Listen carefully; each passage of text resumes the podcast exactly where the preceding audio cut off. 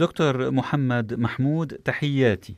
أهلا وسهلا أستاذ فادي شكرا دكتور محمد أنت ناشط كندي سوري وتتابع عن كثب الأوضاع في وطنك الأم حيث يتواصل الهجوم التركي على الشمال السوري إلى الشرق من الفرات ليوم ثالث على التوالي. الأمم نعم. المتحدة قالت إن نحو من مئة ألف مدني نزحوا عن ديارهم هربا من القوات المهاجمة ومن عمليات القصف الجوي والبري. مئة ألف نازح جديد ينضمون إلى أكثر من عشرة ملايين نازح سوري داخل الوطن وخارجه تركيا تقول إن عملية نبع السلام هكذا أسمت هجومها تهدف للقضاء على الإرهاب المتمثل بكل من وحدات حماية الشعب الكردية التي تعتبرها تنظيما إرهابيا وتنظيم الدولة الإسلامية داعش. وتهدف أيضا هذه العملية حسب أنقرة إلى تحقيق عودة اللاجئين السوريين إلى بلدهم من خلال المنطقة الآمنة التي ستشكلها في شمال سوريا. وتؤكد تركيا أنها حريصة على وحدة الأراضي السورية.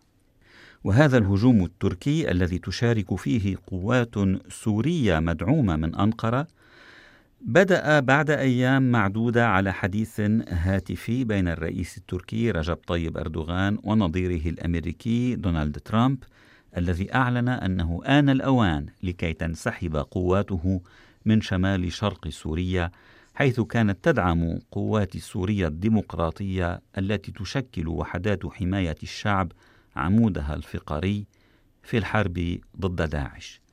وقوبل موقف ترامب باستياء بالغ في أوروبا وفي الولايات المتحدة حتى داخل حزبه الجمهوري.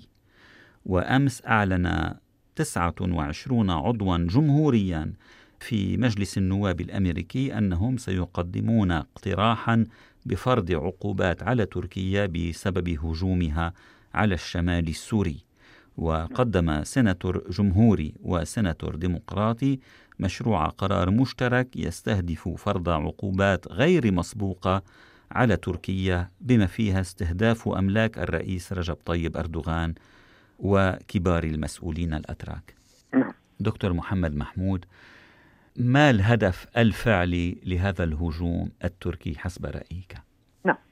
آه، اولا يجب أن نعترف أن الوضع في شمال سوريا وشمال شرق سوريا معقد جدا بسبب هذا العملية الجديدة التي يعني أطلقتها القوات التركية والحكومة التركية والرئيس التركي من ثلاث أيام كما اسلفت حضرتك.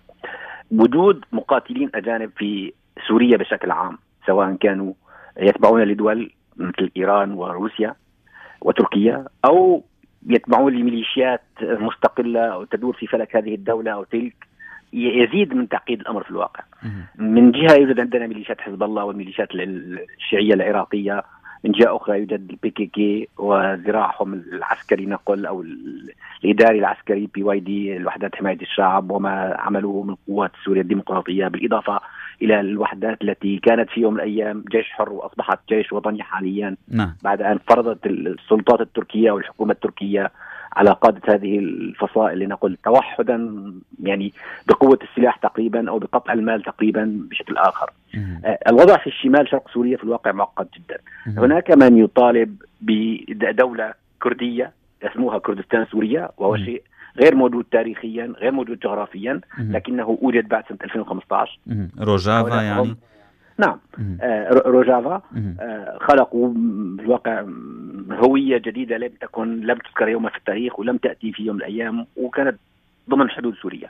آه أنا أريد أن أميز هنا كما يساعد كثير من الباحثين في الواقع بين الأكراد السوريين أو الكرد السوريين الذين هم مواطنون. حتى لو كانت سحبت منهم حقوقهم على يد سلطات حزب البعث سنه 1962 63 لكنهم يظلوا مواطنون سوريون بالفعل وبالواقع وبالوثائق وبين التنظيم العسكري السياسي الذي جاء إلى سوريا آه، مهادنة بين آه، نظام الأسد وبين آه، إيران وبين روسيا ومؤخرا في نوع من نقول الأليانس التي صارت بينه التي نوع من التحالف بينه وبين الأمريكيين. يعني حزب يساري ماركسي لينيني يتحالف مع الممثل العالمي للإمبريالية العالمية. هناك شيء لا يصح في هذا الوضع كله. لكن هناك هذا الحلم القومي للكرد السوريين وغير السوريين أن يبنوا دوله آه، في أي منطقة يمكن أن يحصلوا عليها. آه، الوضع في إيران والعراق لا يسمح لهم بهذا الشيء.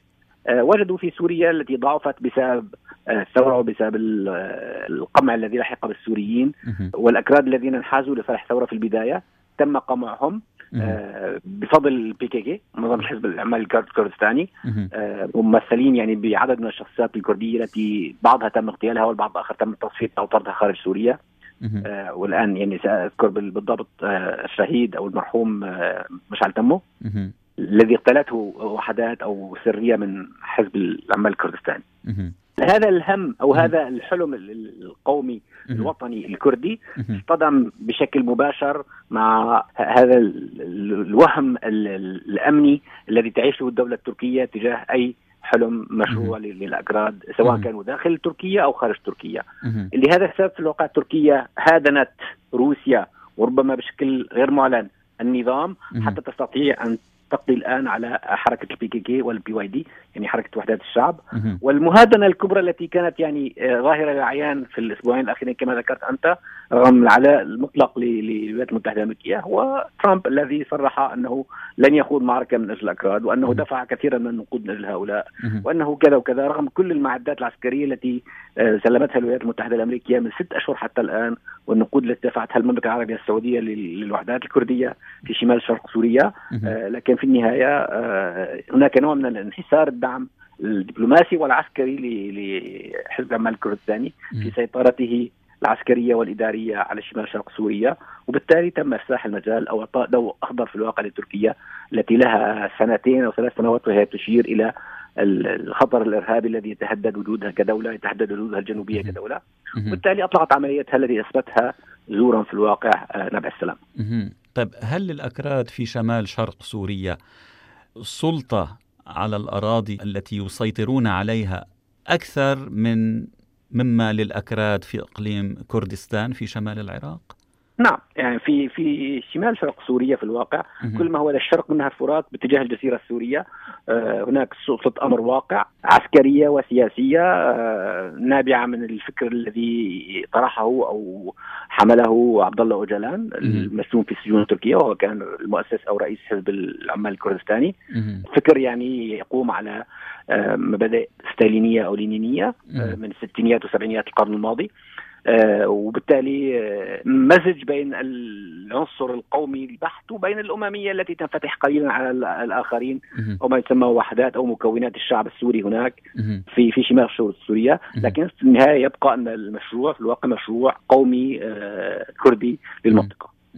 طيب بالنسبة لأهداف العملية التركية يعني عندما تقول أنقرة إنها تريد تحقيق عودة اللاجئين السوريين إلى بلادهم من خلال منطقة آمنة في شمال شرق سوريا ترغب نعم. بإقامتها هل نعم. عمليا من الممكن نقل ما بين مليون ومليوني سوري من تركيا إلى منطقة في شمال سوريا يعني يعني نعم هذا الأمر يتطلب إنشاء مدن بنى تحتية يعني إقامة نوع من لن أقول دولة جديدة ولكن جزء ربما من بلد جديد تقوم بإعماره وهو مشروع يتطلب سنوات عديدة وإمكانيات مالية هائلة. نعم آه قناعتي الشخصية هي أن تركيا نعم تسعى في في في أو تطرح مشروع إعادة آه، تسكين اللاجئين السوريين في تركيا.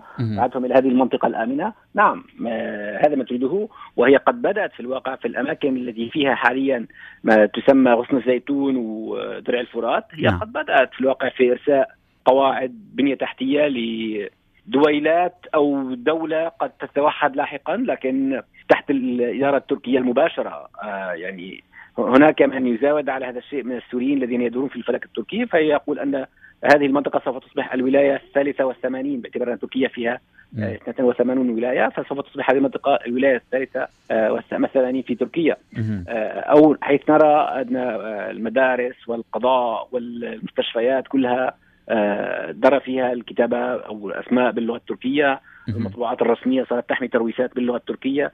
يعني هناك جهد واضح إلى تتريك المنطقة. كما فعلت تركيا سنة 1939 سابقا في لواء إسكندرون عندما احتلته بالتعاون مع الفرنسيين وتركت أهله. تفعل حاليا تركيا نفس الشيء.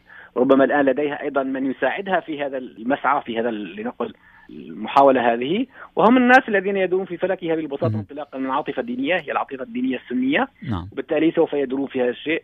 آه، لأن بعض سكان المنطقة هنا عانوا مما فرضه عليهم آه، حزب العمال الكردستاني ووحدات حماية الشعب. عانوا في الواقع من تهجيرهم عانوا أيضا من فرض الجندية الإجبارية عليهم آه، فبالتالي إيه سوف تصبح فرصة هذه الآن حتى بشكل أو بآخر تعيدهم تركيا إلى بيوتهم وإلى قراهم وإلى مدنهم مقابل هذا الدعم الذي يقدمونه لتركيا. ولكن تركيا ليست لوحدها في سوريا. ما موقف روسيا، ما موقف إيران، ما موقف النظام السوري؟ هل هذه القوى الثلاث المتحالفة بشكل أو بآخر ستترك تركيا تنفذ ما تريده في شمال سوريا؟